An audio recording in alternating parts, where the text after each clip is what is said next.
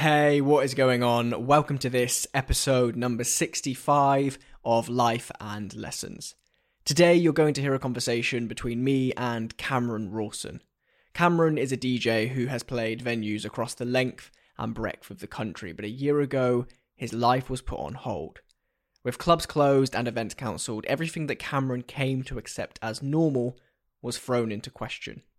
Cameron has some really interesting insights into the realities of the nightlife industry and also an inspiring story about how he's used the past year really positively.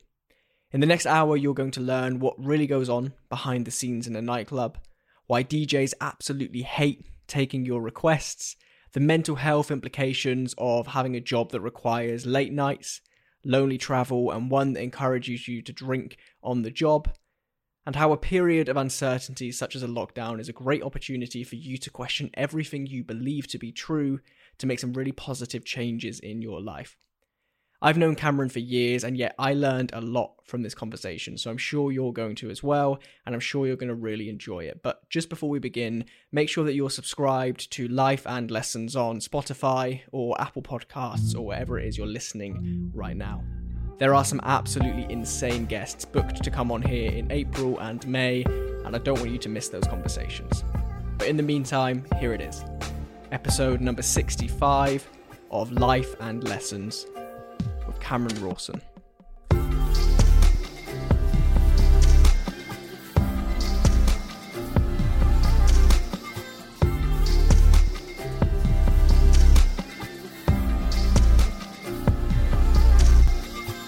So, Cameron, I think the first time that we ever spoke was an absolute accident, to say the least. So, I was in London with Lewis Mockler.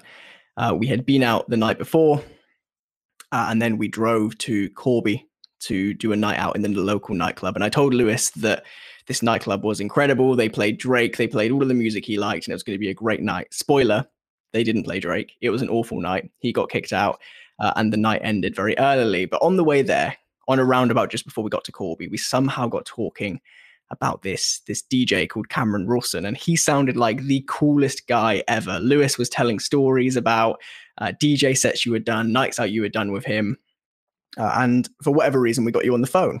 And I had heard of you, and you, for whatever reason, were willing to pretend that we were already best friends. You were like, Sean, how's it going? Yeah, yeah, yeah. So you were really welcoming. We had a little conversation through Bluetooth in the car. And then we almost just decided that we were friends. Like there was never that moment where we paused and we were like, do we actually know each other? We just kind of set off as if we'd known each other for years. And then from there, we did nights out in Sheffield uh, when you were DJing, had all sorts of drunken antics.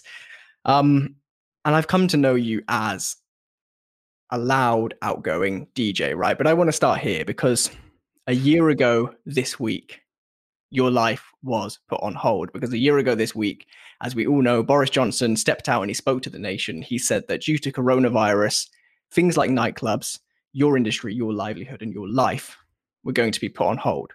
Talk me through where your mind was at in that moment. Boris is on the TV. Your work is not going to happen for months and months and months. How are you feeling at the time? Well, to start with, thank you for having me on your podcast, Sean. Uh, but yeah, so I had a group, well, have a group chat with a bunch of different DJs, and um, we all kind of were like, "Oh, it's going to blow over, nothing to worry about." I mean, a lot of bars and clubs in Manchester, for example, didn't close until literally the last minute, until they were forcibly forcibly closed. The majority of them tried to stay open for obvious reasons, money talks. Um, so to start with, we were all, yeah, this is going to be, going to blow over. Like I think most people thought. But then obviously, as it kind of went on, we were like, oh shit, okay. Hospitality was the first thing to close. So we were all like, okay, yeah. And then we were kind of like, right, by the summer we'll be back on again. And then at summer we were like, right, by Christmas we'll be back on again. I mean, we were we were all hoping and expecting by New Year's Eve would be would be back behind the decks again because it's the highest paying night of the year for us as DJs. So we were we were all hoping that you know what everything will be good by New Year's Eve. And now we're mid March, and you know, are we even going to be back by June? You know, it's uh, yeah, it's it, it's it because we had kind of hope, we had hope. I don't think any of us kind of we're like, oh yeah, it's going to be 18 months. We were all like, oh, it'll be three months. It'll be another three months. So we've all just had the idea of that it. Yeah, I don't know. It's a weird one because as much as we all talk about it in any group chat and on a phone call with another DJ, it's something that we kind of all know we're excited to get back to. And I don't know, it's a funny one. It's a funny one, Sean. It's a funny one. When was the first moment that you realized early in 2020 that actually this this coronavirus thing might be real? Not real in a conspiracy theory sense, but more like this might impact my life. This might stop me from working. And then also during the pandemic, during the lockdown, where we all thought it was going to be three weeks and then reviewed in another three weeks, and maybe it might push on to a couple of months. At what point did you think, actually, no, this is this is putting my life and everything that I know on hold for a, a serious amount of time? I don't know if it's because I've got bad memory, but I don't really remember the point when it was. I, I think a lot of people won't be able to remember the point and when we kind of thought, oh fuck, this is real. Um, obviously, like you said, not regarding the conspiracy aspect, but the real real in the terms of that it's really going to fuck everyone's lives in more ways than one. So I don't really know when I kind of had that that that sort of. I don't think it was overnight. I imagine it was more just a transition of a slow transition of it just becoming normal. Um, as I think it has been with everyone, but I think more than other people, not to sound selfish, because that isn't what I want. I don't want to come across as being selfish here, but I feel that the hospitality industry was the first to shut, and very clearly, even based on the roadmap, it will be the last to to, to fully open. And yeah, I don't know. It's it's a very precarious world at the best of times. So I think this is. I think it's going to question a lot of people in the future and how they how they are within hospitality because was it an unhygienic unhygienic uh, was it an unhygienic like sort of um, situation in the first place a thousand people mushed together like sardines was that unhygienic? I mean i imagine going forward hand gel will be a permanent requirement in any nightclub for the for the rest of time. I imagine you will everyone will be forced to wash that you'll have to have the hand gel in your hands before you can go in. And i imagine the temperature thing is also going to be a permanence going forward because they're two very standard things. The temperature gun takes three seconds four five seconds. So I imagine that'll be a case of, I mean, with, without jumping the gun, going to where I imagine we're going to go with this conversation, but something like a vaccination card might be also a requirement with nightclubs as well. But that's something, you know. It's interesting that that my slow decline into realizing that coronavirus was going to be a thing last year can actually be plotted through um, nightlife and gigs and so on. So I remember in early February, I was in Stansted Airport flying to Berlin to see H and Lewis Capaldi. And nice. we knew what coronavirus was at that point, but the, the closest thing that felt real at that stage was queuing up for security in Stansted. And there were these posters on every uh, pillar along the queue saying about this new uh, novel coronavirus that was coming in from the Wuhan province of China and to be alert. And it was kind of like yeah it was a bit weird seeing that out in public. It felt a bit like it was i don't know a film or fiction because we just haven't been used to this kind of stuff but it was some a4 posters. It didn't feel very real. Fast forward two weeks uh, and i was in paris. Fortunately got to go to berlin and paris just before lockdown which was great timing absolute fluke. Um, and we were in a room of about 1500 people to see stormzy on his tour which eventually didn't actually happen beyond europe. And the evening was fine, thought nothing of coronavirus. The next morning, before leaving Paris, uh, the Parisian council or whatever it was announced that the Paris Marathon would be cancelled because they weren't comfortable with that volume of people being together because of coronavirus. And then three and a half weeks later, the UK was in lockdown. And so just just looking back at, like you say, how polar opposite what we've become used to in the past was, you know, three weeks before lockdown was announced, I was in a room, a sweaty, crowded, busy, poorly ventilated room with thousands of people. And now the thought of doing that now just I'm not sure I'm not sure how I feel about it. But yeah, I think it it it snuck up on all of us. And for me, I can plot that sneaking up through nightlife events. Yeah, and I think you we both made a raised a good point in the sense of what's it going to be like going going forward? I mean, I'm I'm kind of worried in the sense that a nightclub promoter, venue, bar, whatever you want to refer to them as, obviously make money through the quantity of people inside a venue. So even if 10% of those people aren't in there because of health and safety reasons, which is the, the best way of just sort of using it as an umbrella for everything is health and safety, that means that how much I'm going to get paid or my fellow DJs are going to get paid is going to go down because they, they're not going to have the money. And again, without jumping the gun with, a, with for a conversation I imagine we're going to have later on, something I, I worry about is that DJs are going to be the last to go back to work within hospitality because all these bars and stuff that I've been booking for outdoors in Manchester, at least, are all sold out. It's all over all the local Instagram pages. The majority of bars and restaurants in Manchester are sold out for the foreseeable future. So why would a bar or nightclub? Well, I guess a nightclub has to, but why would a bar want to go and pay X amount of money for a DJ when they don't need to do that? They can just play music through Spotify. It's a it's a wasted it's a waste. I mean, I say it's a wasted. It's not because DJs are great, but it's wasted in the sense that they I don't know, but you see what I'm saying. This is an interesting point to pick up on because I've always been curious um, with you, particularly because you're the only DJ I know. Um, lots of people want to be a DJ, right? Many, many people. Um, they have a, a, USB controller or they listen to some sort of DJ, I don't know, James Hype, Martin Garrix, something like that on YouTube, the, the guys who get enormous numbers, and they think, I would love to do that. Um, lots and lots of people DJ at home, but the, the bottom of your industry, of your profession, is incredibly saturated. And proportionately, very, very few people ever make it to their first gig, let alone what you do, which is get gig after gig after gig, night after night after night across the entire country. What do you think made you stand out? How did you get out of that saturated bottom and uh, with the first, second, third foot on the ladder?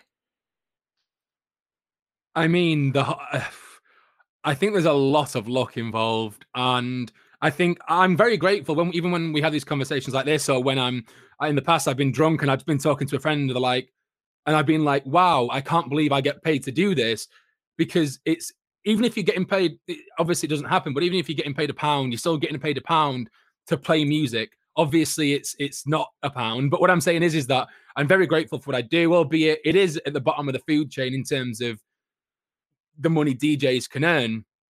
You know, you, have got you've got DJs that can play in bars and clubs that are are a non-profile and then you've got those that have created music at a low, I mean, I say low level, like someone like Nathan Dawe or James Hype will get, uh, you know, the the the the the the, the fees they get they get will will dif- differentiate from someone like myself. But then there'll also be people who haven't produced music and have established a brand. There's a guy I know called Patrick Nazemi who has never released a track, as far as I'm aware, but he's a resident at Ibiza Rocks. He's supported like Sean Paul on tour. He's supported Eve on tour. Like he's done all these big names, but he's never produced a song in his life. But going back to your question, um, I think it's it's just it's just luck, really. Um, I never wanted to be a DJ ever. I was studying broadcast journalism at university, which has nothing to do with music. You know, a lot of people will go on to do music technology at university or there's there's a bunch of different um, there's a there's a university or a school in Manchester called the School of Sound and Recording, which is like for people that want to go down the music production route and studio management and alike. But I I studied broadcast journalism in university, and it was literally on a whim that I was asked if I I was a DJ because I had a YouTube channel many years ago, about nine years ago, uh, called Project Cameron, um, and I interviewed I interviewed people who are fascinating for my YouTube channel. Um, I believe you can't find any of the footage now, um, which, is a, which, is a, shame because there was some. I, I, interviewed Rick Edwards, I interviewed Dynamo, I interviewed Matt Edmondson, I interviewed Charlie Sloth. Like back then, these people were were like not up and coming; they were names, but not the powerhouses they are all. Uh, you know, they, they are all today.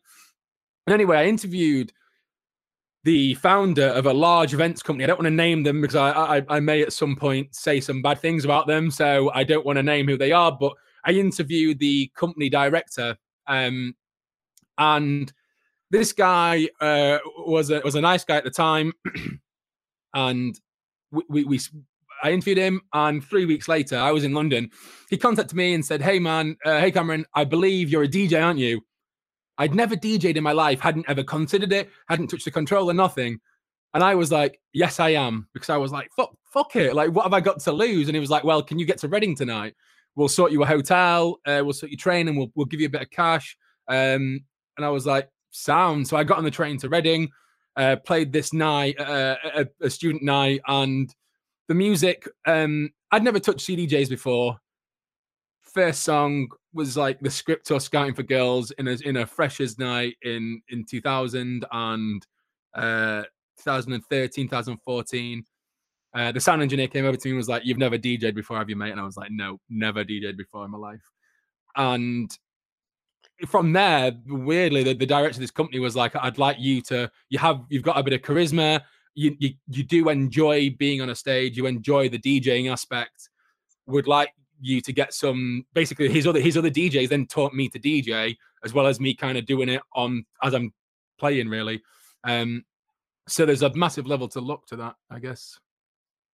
You say that, but something interesting there is that you were willing to take a punt before you were qualified to do the thing that you were hired to do.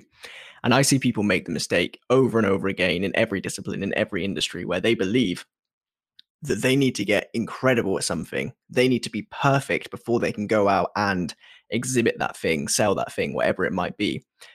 But I think it's fair to say, particularly in your example, but in most examples, that the only way you get good at something is to begin, be not good, and develop through doing, right? And to be honest, I didn't know that story. I didn't know that that's how you started in DJing, but I stood in a booth with you for three or four hours and watched how you pick songs, how you control a crowd, how you read the room, how you mix the tracks. And it's just amazing to think that you've learned all of that in real time whilst stood in front of people. Do you think that that additional pressure of having to learn as you go has uh, made you a better DJ? Um, I, I think I think so. Yeah, because the thing is about DJing. Um, to go off on a slight tangent here, preemptively, um, there's no set rule to DJing. You know, every DJ is so different from the way they mix a song to, you know, if they've got the ability to talk between tracks, if they some keep the head down and have got no charisma on stage, and that's ironically that's their charisma is the fact they've got no charisma and it makes it cool and edgy. Um, but then I don't know. There's, there's, I mean, amongst all my DJ friends in Manchester, we're all so different the way we mix the, the tunes we would choose, play in what order. Um, but I, I, do think that I do think that the fact that I've I've kind of um, from day dot was like sort of I've never I've never owned my own decks before. I've only ever had a controller, or whatever. But yeah, it's it's just it's a weird one. It is. It's another weird one. I, I don't because I've never really thought about this before. And so you're making me think about things I've not thought about before, which is good, I guess.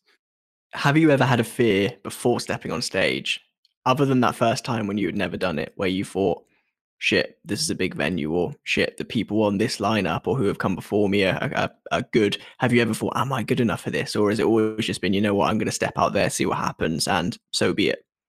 Um, I, I, I was about to say every single time I DJ because really, even when you're DJing to just one person, I mean, if it's a venue in which they're paid entry, that is ah, this I don't know, you feel slightly more responsible because somebody's spent their hard-earned money to albeit not necessarily to see me live but to hear the music i play because that's different that's different ways of sales obviously because i mean if i was if i was was a, was a name in, in, in myself in which somebody could sell a ticket because I'm playing because Cameron Rawson is playing is different to say Cameron Rawson p- playing seven hours of ABBA um, or seven hours of hip hop, R and B, house, dance, whatever.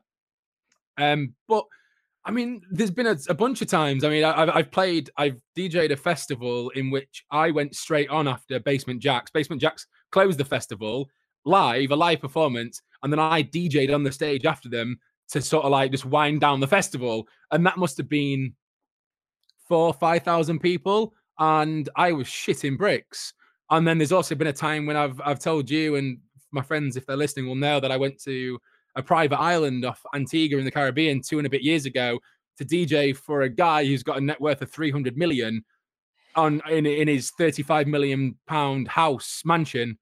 And that was, I mean, albeit it was just to him and his friends, that was also weird because there was a, you know, there was a lot to, there was, I don't know, it was, and then I've played, there's, there's so many different places where, yeah, yeah. Which is more nerve wracking, 5,000 people in a field or 12 people up close? 12 people up close. And if any DJ tells you otherwise, they're lying to you because the, the chances are if if there's only 12 people, they can actually get to you and talk to you. Where which which don't get me started on when people can request stuff because that's that that's a that's a whole interesting thing about DJing is that I mean, well, yeah, that I'm going off on a tangent there, but let's dive into this just for a moment because I think I understand the reason why requests are. I follow a couple of DJs. I see you speak with friends on Twitter when the threads come up and so on. Like, I understand that DJs collectively and without exception have beef with people who come up a bit drunk, swaying side to side, type into their notes a song that they want to hear, oh. and just kind of force it in your direction. Talk me through why it's an issue. Talk me through why DJs hate that so much. Well, uh, I think it depends on a the approach what someone's making, b what they're asking for, and c if they're throwing cash at you. Because because a if someone comes up to you and doesn't even say hello or they they physically touch you, I mean, I'm kind of glad. I mean, I say I'm glad. I'm hoping that as a result of COVID, people are going to be less touchy feely because honestly, when you're DJing, the amount of people who will literally just grab your arm, they will just grab your arm, and it's like and it's you know it's not with force but they're just grabbing your arm. And it's like or they're tapping you on the shoulder constantly or they're like just stood next to you hovering around. If somebody walks up to you and res- with a bit of space respectively says you know once you finish mixing a song i mean the amount of times people will come up to you as you're mid-mix you've got headphones on and they tap you and go excuse me excuse me or like they'll go oi oi and it's like fuck off.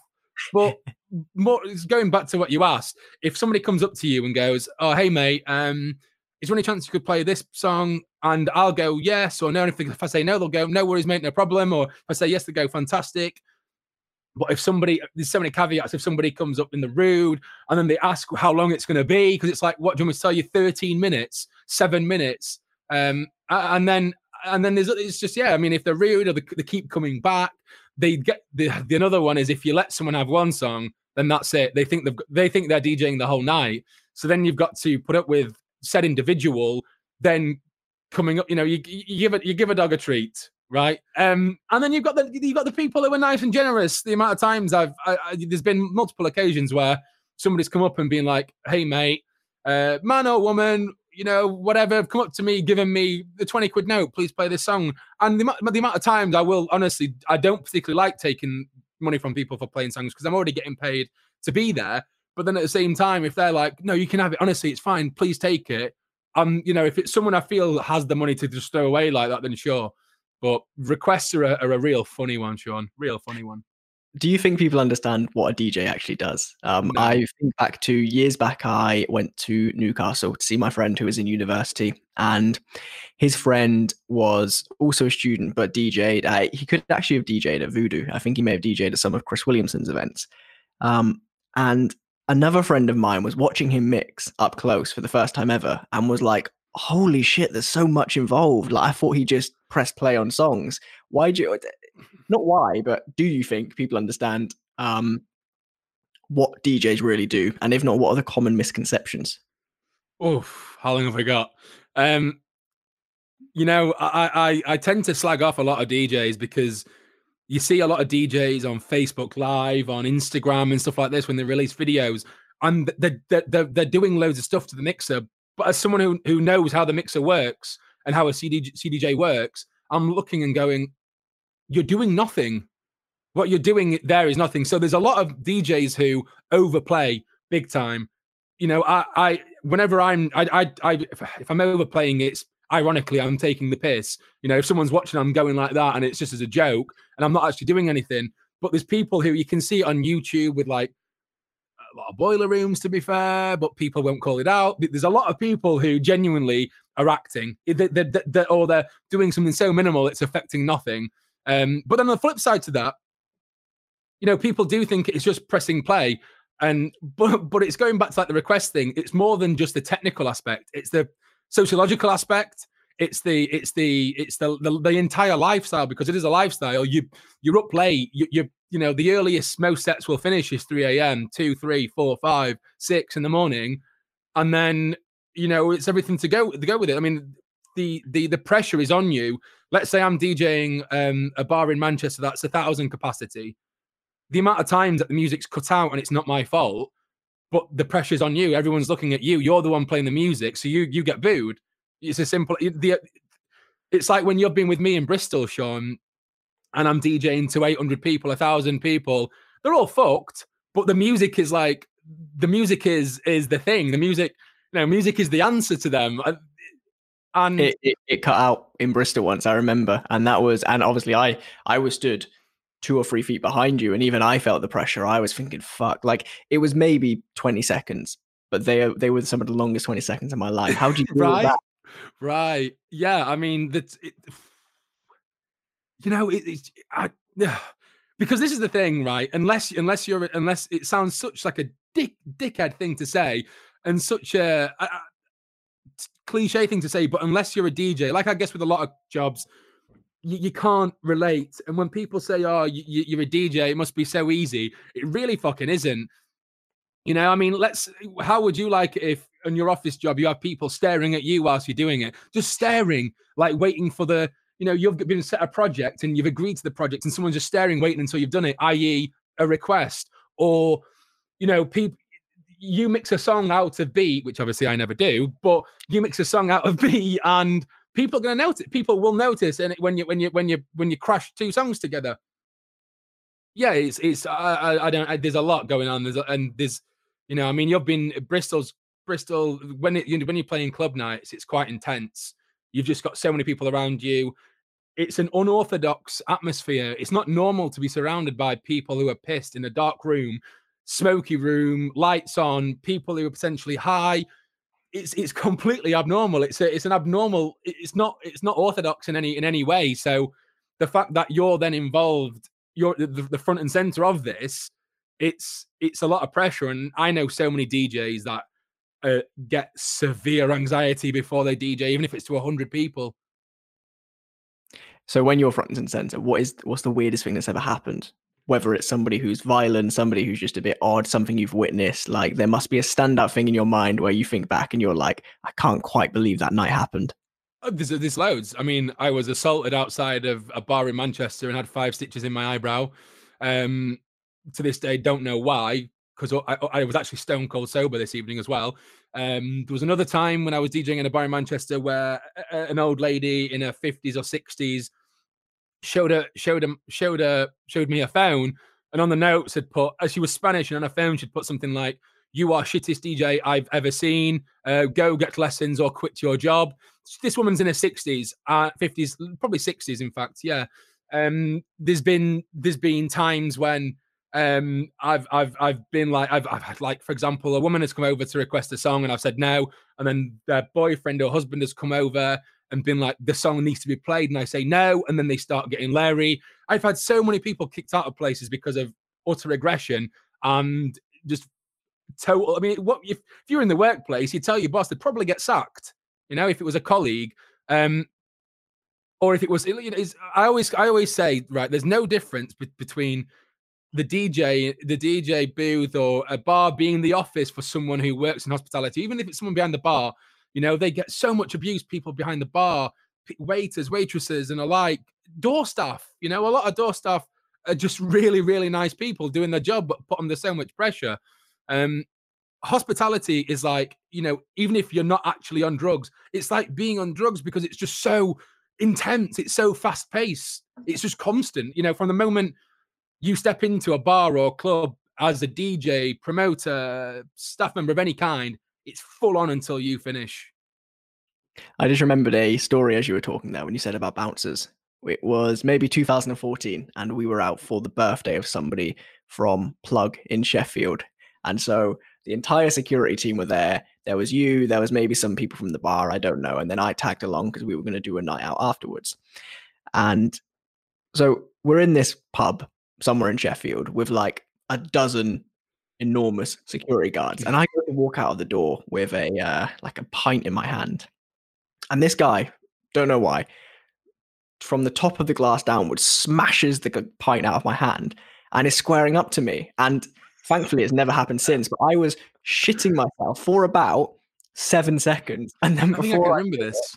The entirety of that security team were just on him and they kicked him out of a pub that they didn't work in. And that was actually the first time I've ever realized that bouncers on club doors, on pub doors, who are normally faceless, nameless people that just get abuse, are actually just nice people looking out for the best interest of the people around them. And thankfully, that night, the person they were looking out for was me because I don't know what would have happened if they weren't there.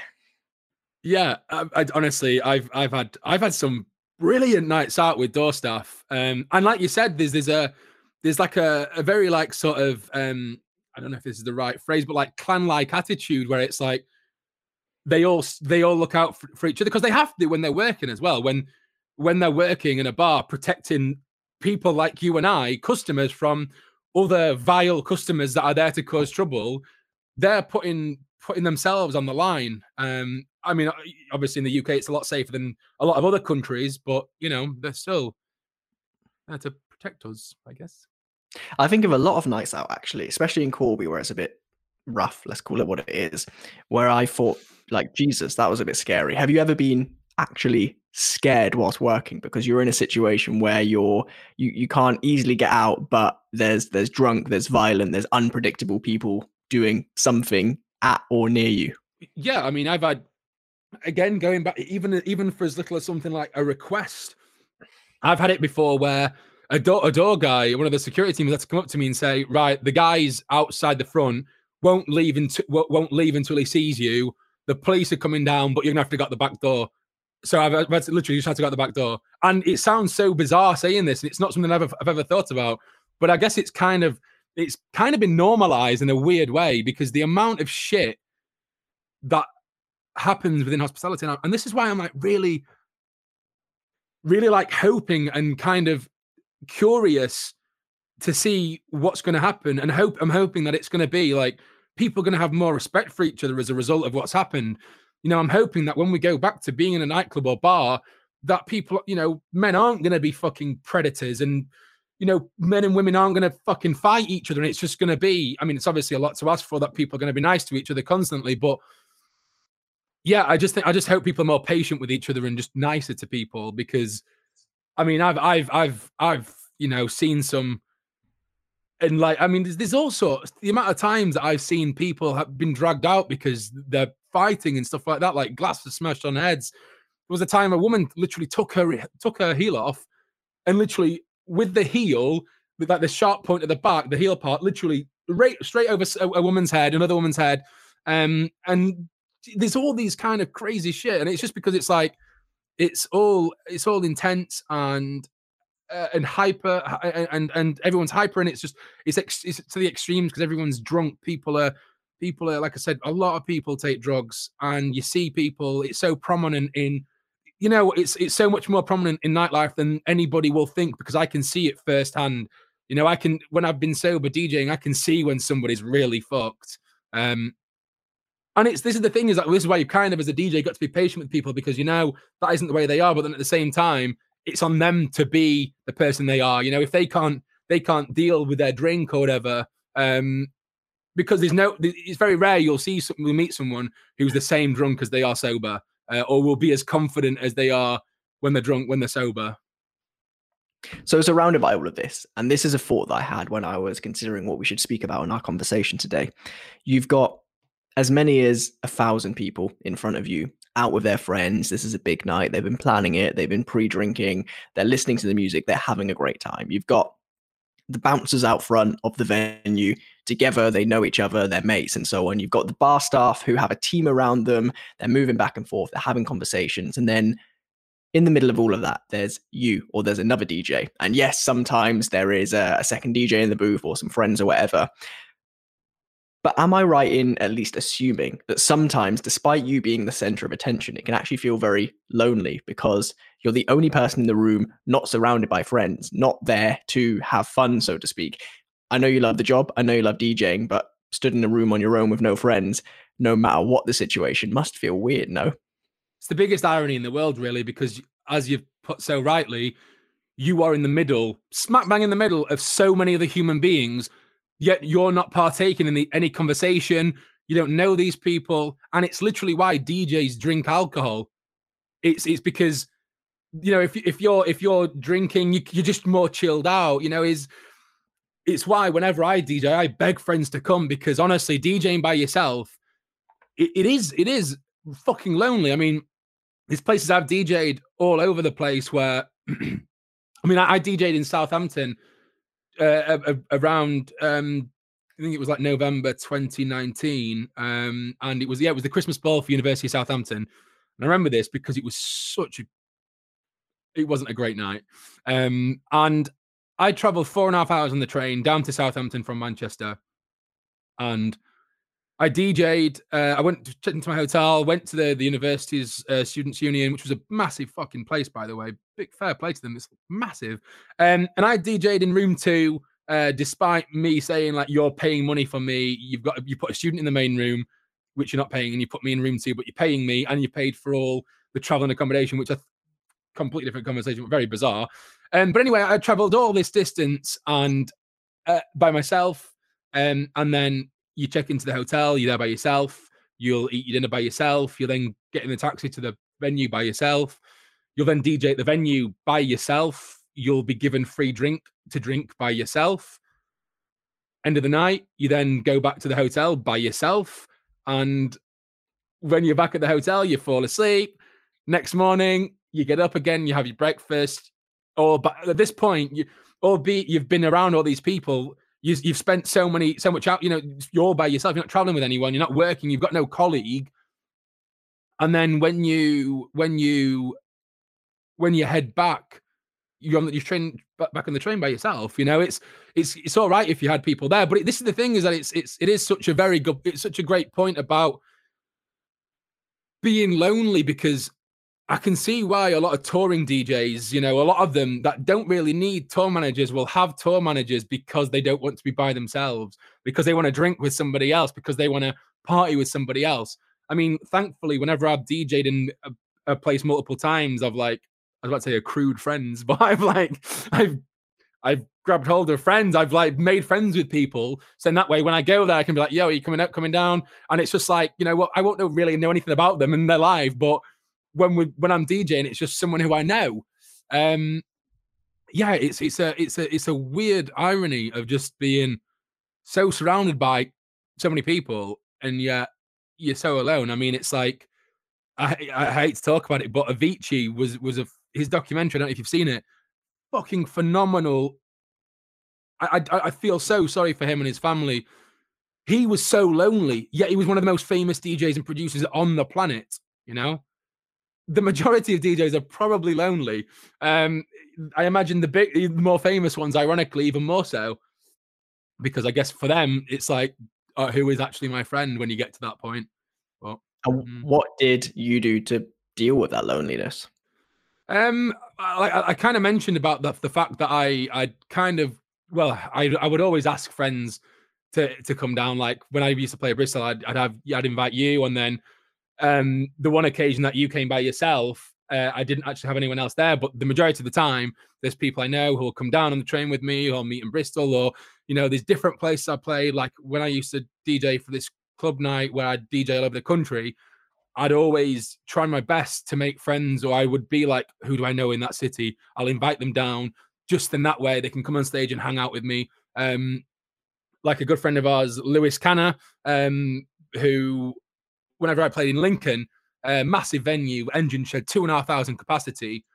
That would be a weird one. You're playing to that many people and you're by yourself, and that's why I would invite Lewis. Then Lewis would come down, and it would be you know nice to hang out. Um, but yeah, it's a funny one because it, it, without going off on a tangent from it, it's like the whole like mental health aspect of the DJing world is very precarious. Talk to me about the. I don't want to be cliche and call it the dark side of the industry, but I have many stereotypes of the nightlife industry, right? You've got dark rooms ran by, in some cases, questionable characters with cutthroat promotion companies and drugs floating around. what can you tell me? What can you tell anybody listening about the nightlife industry that we might think is true, but we don't quite know, but that you've seen first firsthand? What what would surprise us about the industry that we step into every weekend but actually know so little about? What you think is extreme, if you're not in the DJ world, isn't extreme. I mean, I remember, I remember, I'm not going to name the venue or anything like that, but I remember DJing a place in a city. Um, not Manchester, uh, but I remember DJing in a place and I was backstage and this girl was just literally, this was like early in the night. This girl was having a fit from taking too much drugs. And this was like half 10 in the, half 10, about in the morning, half 10 at night. And this, this girl was, you know, taking, oh, you know, she'd been taking a whole lot of drugs, but I, it, honestly, drugs is a massive part of the DJing world. And, you know, I, I actually saw this post the other day which was so interesting, and that is I don't know if it was a, I don't know if it was a government agency or it was a charity that was saying, right, people out there, both both musicians and people that go to see musicians, remember you've not been taking drugs in an open place for the last 18 months. Be careful, which is both a great thing they're saying that, but also such a bizarre thing that somebody's having to say that. I mean, it's such a weird situation that in itself, that it's both good and bad being said.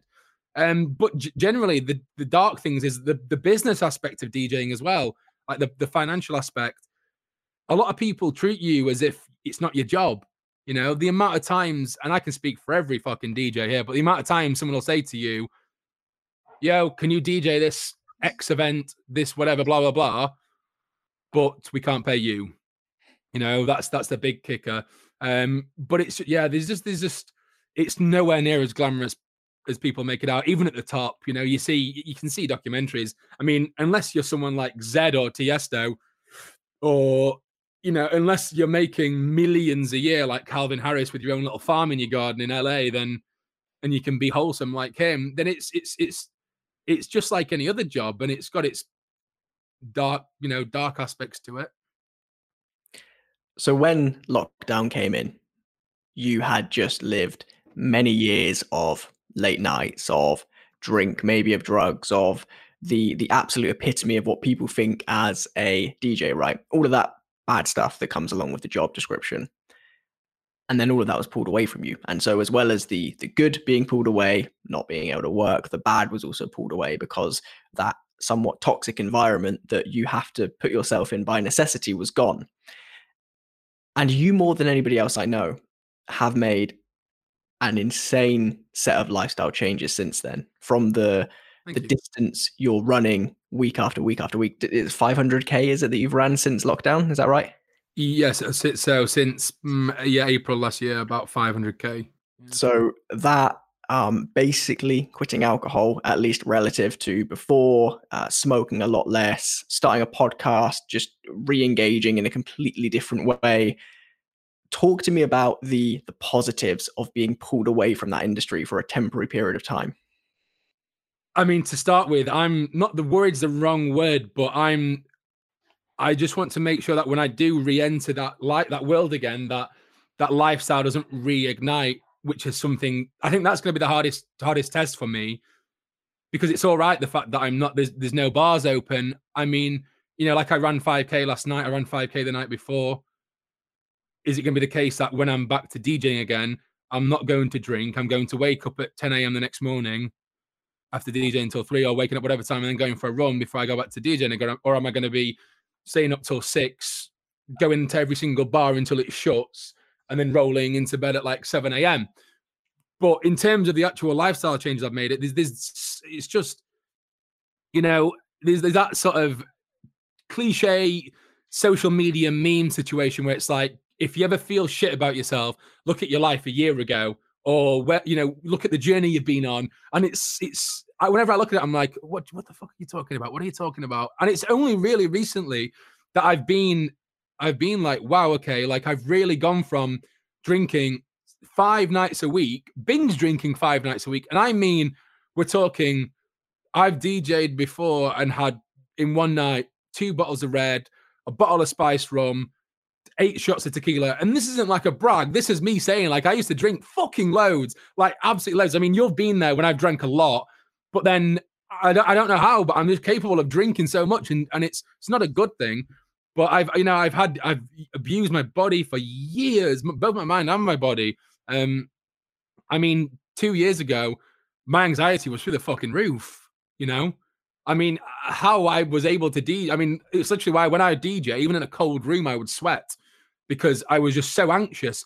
Probably from the drink the night before as well, and whatever. But you know, it's there's, it's just it's just yeah. I mean, yeah. And now and you know, yesterday I ran I ran 5k in 23. It was sub 24, but it might have been sub 23. No, sub 24. Um, 23 minutes 20 seconds or something. And in April last year, I couldn't run 1.5 kilometers without. I could just about run 1.5 without stopping. Um, I mean, it's just testament to how amazing bodies can be if you work them in the right way, um, as opposed to literally just drink, drinking. Not, to, I don't. I never enjoyed a drink. I would just. I'd be like, right, okay, two pints to start with, straight down, straight down. All right, I feel I feel normal again. You know, I feel okay. I feel like I can DJ, and then and then I'd have, you know, it's just, it's just. I have so much respect for any DJ that does not touch alcohol. So much respect. So standing on this this hilltop that you've built over the past year of compounding good habits, looking back over towards those years and years of perhaps not so good habits that were formed through working in the nightlife industry. What can you point to? What things, what habits, what behaviors, and say, no matter what, I'm never going back to that? What are the red lines for you? I mean, you know, in an ideal world, I'd like to be like you, Sean, and never drink alcohol. You come up in so many conversations, you know, when I when I'm talking about how I've got a friend who's sober, and they're like, "Wait, what?" And I'm like, "Yeah, yeah, he doesn't. How old is he? Oh, he's, he's in his mid twenties. Like, wait, what? So he doesn't drink alcohol at all? No, no, no. How long for? Years. Wait, years? I thought you were about to say like a month. I dr- no, no, years. And it's like you've said previously, which is such an interesting point. And I say this to so many people, and they're like, "Whoa, like, yo, that's mad, and that is alcohol is the only drug where you're judged for not taking it, which is, I mean, it's true. It's true. The amount of times I've, I mean, in January this year, I didn't drink for like six weeks. And um, when I was speaking to friends, like, you're not drinking. I was like, no, no. They're like, wait, why not? And it's like a, like a why not rather than, oh, cool, mate. A, what? I mean, in, in the in the DJ world, the amount of times that you just get alcohol thrown at you, whether it's friends bringing you drinks or whether it's uh, whether it's people who are out dancing and liking the music will come up to you and go, "Oh, here's a drink," you, you know, you, are playing our tunes, blah blah blah. It, it, it's it's so difficult to remain sober DJing. Um, I think I think going forward, I'm I'm gonna I'm I'm definitely not gonna drink anywhere near as much as I did, and I'm gonna respect going to respect myself, to respect the people around me, to respect the, the people who are there to see someone DJ. I'm going to respect the people that book me more by not being a total fucking pisshead. So the uh the the quote that you just dropped is actually is like fourth hand. So I heard on Modern Wisdom, and Modern Wisdom picked it up on the interview that they did with somebody called Ed Latimore. And he has a really interesting thought experiment. And it's one that I love to drop on people because I have nothing against alcohol. We work with alcohol brands at Patta. We help to sell alcohol. All of my friends drink. It's all well and good. However, the the interesting thought experiment that often stops people in their tracks and makes them at least reconsider their relationship with alcohol is this.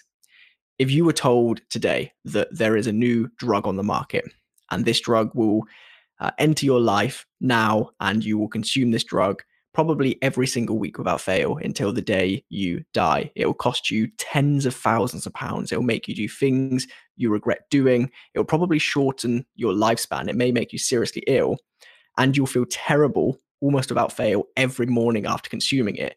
Would you start taking that new drug? And overwhelmingly, people say no. And that's why I find alcohol culturally so interesting in this country and countries similar to us because we know the downsides and that yet blown my mind. That's just blown my mind a bit i was like wait what? It's crazy isn't it? And again look I, I i say it with my hand on my heart i have no issue with people drinking. And for the most part i promote it in as much as uh, andrew tyndall put it well when he was on this podcast. He works for bacardi it's his job to sell alcohol. He said that alcohol should be a um, an amplifier of times in life, right? So he uses examples like you just got a promotion, brilliant, let's pop open the champagne and amplify this good time. You just lost your job or broken up a relationship. Let's go to the bar, let's have a few drinks, let's talk it over. Let's let's round the edges by uh, having some alcohol. I think the only time it, it steps over the mark is when you drink to the point where you perhaps aren't necessarily in control of your actions or you wake up the next morning and have terrible anxiety. And I had all of these things, right? and that's why I made the the binary decision to just say, you know what, if I can't drink responsibly, I'm just not going to drink. Um, but I put myself in the minority of people because I don't think most people are like that. And that's not to say I had a problem. To this day, I, I absolutely don't believe I had a drinking problem, not in the slightest. But I just thought, on balance, was alcohol good for me? And the answer I arrived at was no. So something interesting you've said there, and did you said did I think I had a drinking problem? Firstly, those that have a drinking problem don't admit to having a drinking problem, and also, I think it's a, I think it's it's a it's a scale, it's a spectrum because what what you know, obviously, it's like something bec- something becomes a problem when it's a problem to you. I mean, let's say, for example, I was earning 250k a year, didn't have a family, I was drinking every single night, but still did my job. But I, w- I was obviously doing damage to your body, even from one pint. Any form of alcohol is damaging your body long term, even the smallest amount. So, is that a problem if I'm if I'm earning all that money and I can afford to drink and I'm still doing my job? Is that a problem, even though the very same person who's drinking the same quantity is you know falling behind in his work? Is that what makes it a problem? What when does it become a problem? I feel like I'm defending my previous drinking, but it's like, is it is it a problem when it affects your finances? Is it a problem when it affects you socially? Is it all of it? When does it actually become a problem? It's really interesting. I've never heard anybody refer to uh, drinking or anything as a spectrum in that sense, and I think you're absolutely right. To me, it was one of those ones where the the effects of drinking were the same every single time. It was I would go out, I would drink, I would uh, have fun at the time, yeah, sure, but I would get home the next morning. I would like have blackouts where I couldn't remember what happened in a club or a bar for like two hours, terrifying.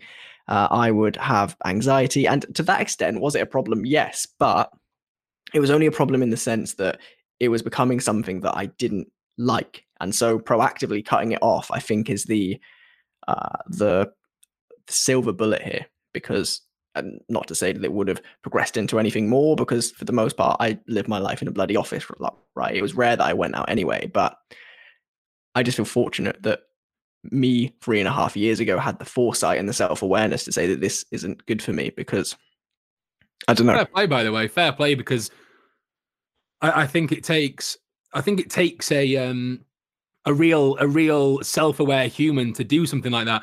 And also the fact you've you've done so long. I mean, does it get easier? Is it is it is it hard? Do you ever think to yourself, "Oh, I'd love a drink," or do you just there's no desire in your belly at all to go when a pub is open to go get yourself a nice bottle of VK Blue or something like that? uh, there's not. Uh, I'll explain why. So it was only so I haven't drank in getting on for three and a half years, but it was only about a year and a half ago that I discovered the the vast array of alcohol-free beers and so on, right? And the thing I missed most about not drinking is like a cold pint or dark fruits or something like that. But I have all of that. So I have the upside about the downside. Um in the beginning, for me personally, for reasons similar to what you spoke about of having to stand in a DJ booth and have confidence, it was difficult to feel confident on a night out after not drinking because I would originally purchase that confidence at a bar.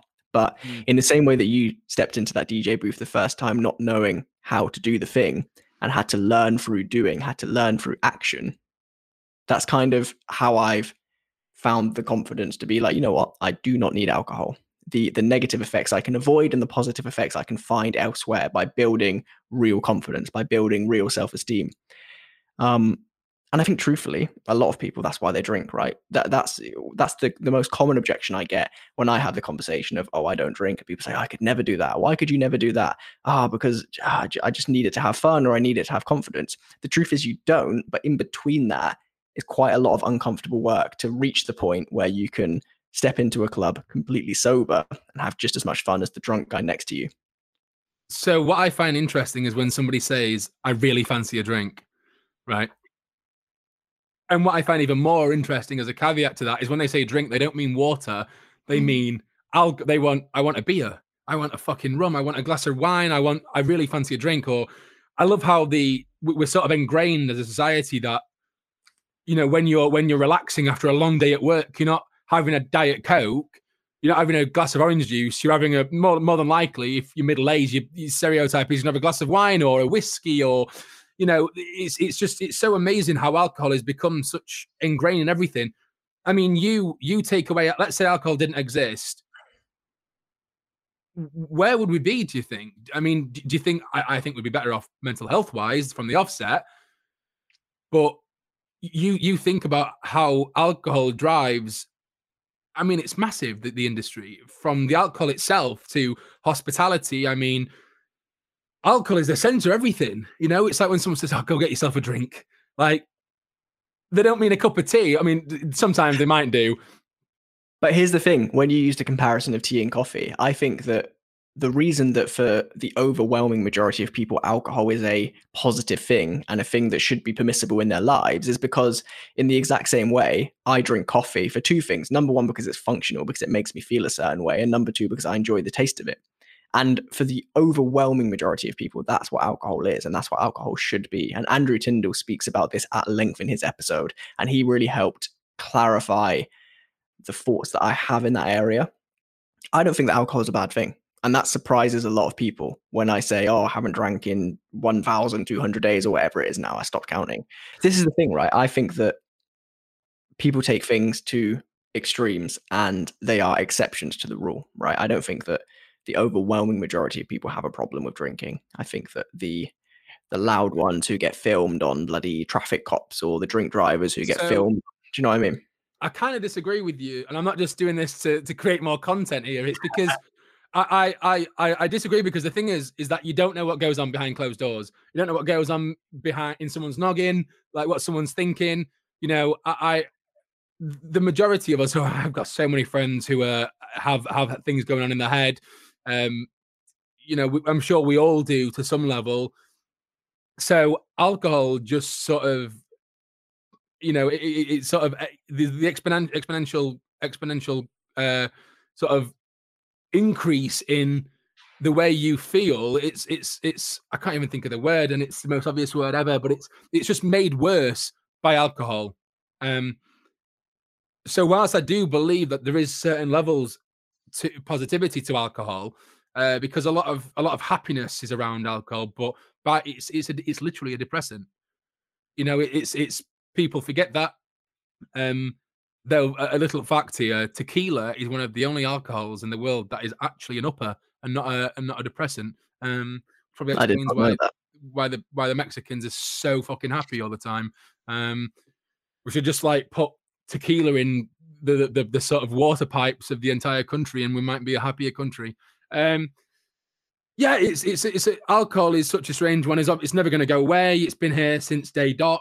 It's one. I guess it's one thing in life which is hasn't evolved. It's just been alcohol is is always just there. You know, foods have changed, diets have changed, veganism, vegetarianism, pescatarian. You know, there's all sorts of different things within food culture, but alcohol's still the same we still don't we, we don't respect alcohol. The, you know, we we still, you know, every you, you, everything's around alcohol. Really, every you can't I can't think of one social situation where alcohol wouldn't be welcomed. You know, I'm going to my mates to play Monopoly. Oh, have you got, you got the beers? Uh, well, yeah, yeah, I've got the beers. Or you know, I'm I'm going to go. I'm having a meal tonight with a friend. Oh, what are you drinking? You know, it's like it's always what you're drinking. Like pre drinks when you're younger, or even whenever what you're drinking. Um, it's it's it's like you know, or oh, what you're drinking. To, it's just, it's just all like around. The more I think about it, it's wild. But you know, it's it's all, it's all booze, booze, booze. So let me ask you this then: looking at who you were, say, 18 months ago, right? The the negative lifestyle traits that you have moved away from by choice, to who you are today. If you had a binary choice between giving up DJing or going back to that person, and I'm not pretending that it is this black and white, but I'm really interested to hear what would you do? Would you go back to the person you were or give up on the thing you love? I'll be honest with you, I've actually had that conversation in my own head. If I was if I if I knew that I I was capable of going into a job that I truly loved, I I I'd, I'd be like okay because the, the fact is is that it kind of comes part and parcel which is why again going back to what i said earlier i've got so much respect for djs and performers that don't drink because it is the center of everything. It's like there's in the dj world and entertainment world there's a thing called a rider and that is the request you have made to the promoter or venue to provide you a list of in quotation marks requirements what they're going to provide to you. 99.9% of the time it's what bottle do you want? Do you want vodka whiskey or rum it's like just so normal. It's like, what are you drinking? yeah, I guess I'm kind of repeating myself a little bit here, but in, in answer to your question, it's something I've considered because in a in a perfect world, I'll go back to what I do best and love. I do love DJing. I love it so much, but I got into such a horrible cycle of you know, it's like like eat, sleep, rave, repeat. Literally, you know, I would I would I would wake up late in the day, like three, have like a lunch dinner, like a dinner. Um, and then I would, I, I'd, I'd see where all my friends were, potentially go meet them for a drink before I started DJing. I mean, who has a drink before they start work? I can't think of anyone who's, you know, I can't think of one job where literally I can't think of one other than maybe you're a connoisseur of an alcohol. I can't think of one job where you literally, it's welcome to get drunk on the job. You know, it's welcome. I say drunk. It's welcome to get to drink on the job, not necessarily be drunk, but it's welcome. You know, here's here's some beers. Wherever every, any bar I played, it's like you know, the most of the time someone will come over to you and go, "Do you want a beer?" And it's like, "Please," you know. It's and if you say no, it's like, "Wait, what? No." So you said you would be willing to step away if you found something you love. Yeah. It's yeah. fair to say that you have found something you love during lockdown, which is podcasting, right? You put me to shame with the amount of guests you book, with the amount of conversations you have with your podcast, A Blank Canvas. I think you're getting on for 40 episodes into it now. Tell me about that.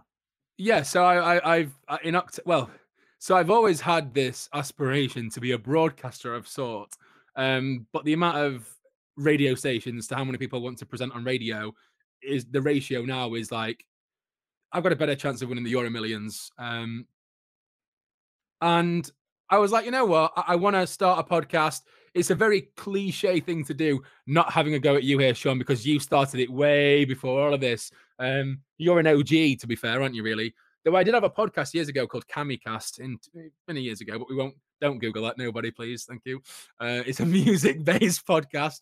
Um, so yeah, I, I, started a podcast called A Blank Canvas where I just want to speak Hello, to interesting people. there, if, if, that came through in the uh, if that came through in the recording, I googled Camicast and it played automatically. So you yeah, may have was it?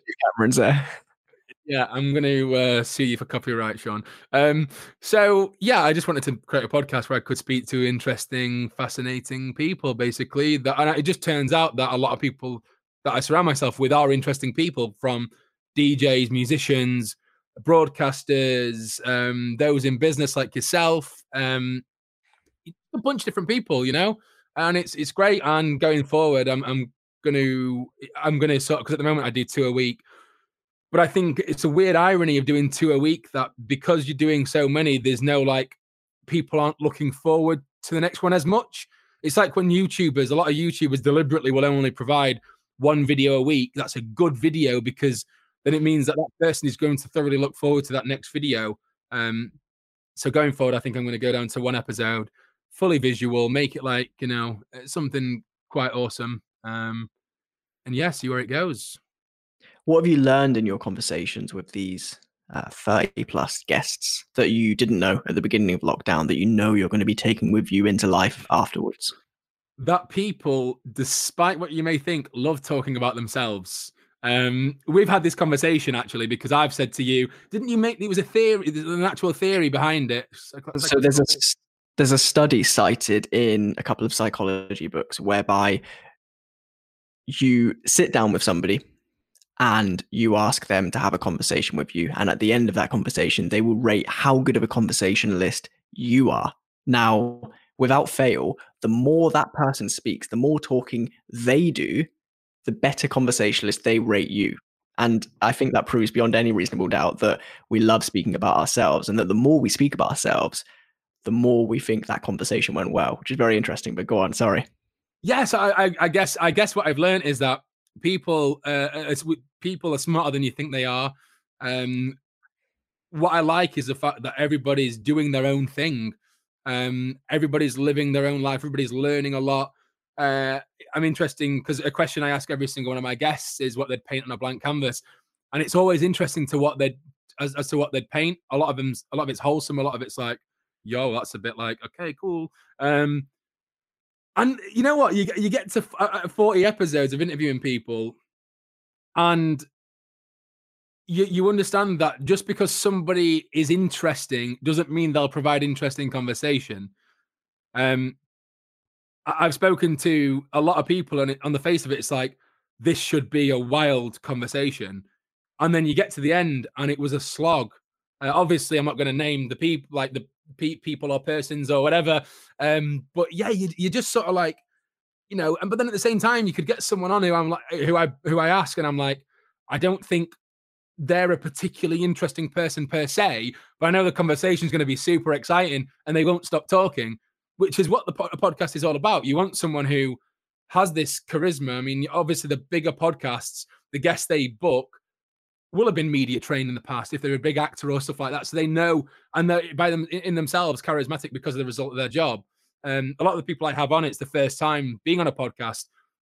So that can work in my favor because they're happy just to talk about anything, or they may be quite reserved. Um, but yeah, it's it's it's it's in it's wild. I think I've interviewed 40 people, but yeah, it's it's fun. I mean, as I'm sure you you know, I I enjoy talking to people. It's it's a you know, it's the most human aspect is communicating with one another. I had both extremes of that media training um, when I recorded the first four episodes of this podcast. So the first four uh, interview episodes. Uh, so uh, Tom Harwood, who is incredibly media trained, about to go and work for GB News as a television news anchor, presenter, whatever you want to call it, the most media trained guy. And then half an hour later, in walks Ryan Merton, who had never done a podcast before. And actually, both of them, for those exact reasons, were brilliant. Does that make right. sense? Tom Absolutely. knew the game perfectly, but Ryan was so genuine because this was just a conversation to him and not a uh, a thing looked at through the paradigm of this is going to be broadcast. That actually, I think that those two extremes are maybe the best. If somebody's in the middle, mm, I don't know. Yeah, I, totally agree with that. Um, I I so I, I had um, the drummer from Bastille, uh, who were a pretty big band, uh, on as my second episode, and I, I, you know what, Woody's a Chris Wood is a is a brilliant man. He's very talented. I don't know if it was because of me, it could be my fault, but it was very difficult conversation. Um, and I, I think that is just, you know, you can be media trained to the to the the highest level, but if you aren't willing to talk with someone, if you lack certain things, you know, it's it, I don't know. It's it's a weird one, but yeah, like you made a great example of the fact that someone who someone who is heavily media trained versus someone who isn't, you can get both both a great conversation out of both people. So if people want to hear your great conversations, if they want to go and listen to a blank canvas or find you on social media, where can people find you? Uh, they search Life and Lessons by Sean Spooner. now you can search a blank canvas uh, or a blank canvas pod.com. That's the best way to find people.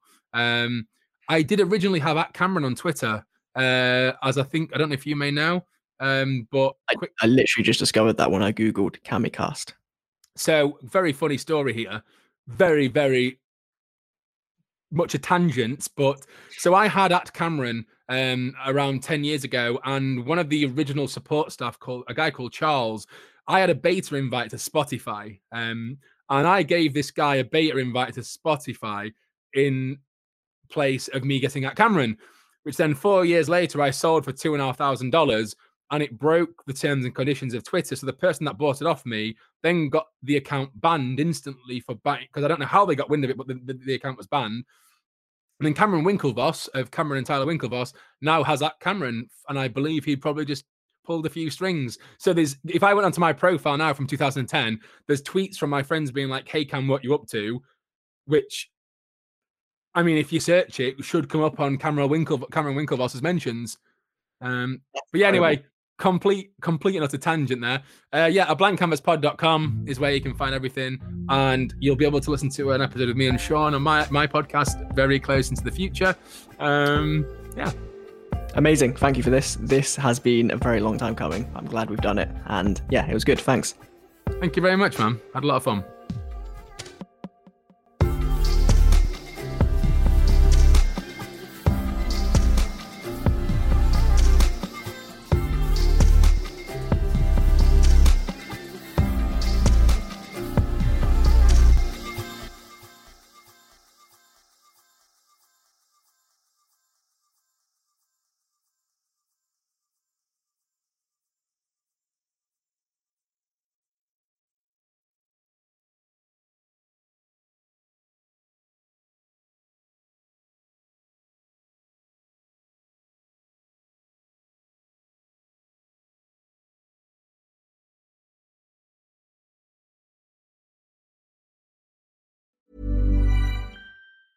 Normally, being a little extra can be a bit much, but when it comes to healthcare, it pays to be extra. And United Healthcare makes it easy with Health Protector Guard fixed indemnity insurance plans. Underwritten by Golden Rule Insurance Company, they supplement your primary plan, helping you manage out of pocket costs without the usual requirements and restrictions like deductibles and enrollment periods. So when it comes to covering your medical bills, you can feel good about being a little extra. Visit uhone.com to find the Health Protector Guard plan for you.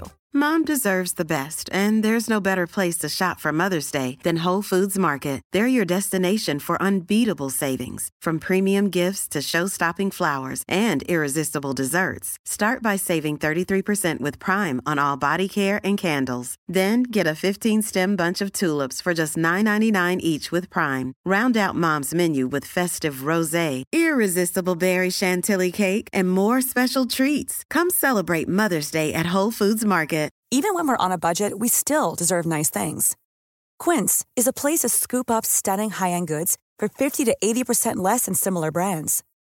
They have buttery soft cashmere sweaters starting at $50, luxurious Italian leather bags, and so much more. Plus, Quince only works with factories that use safe, ethical, and responsible manufacturing. Get the high-end goods you'll love without the high price tag with Quince. Go to quince.com/style for free shipping and 365-day returns.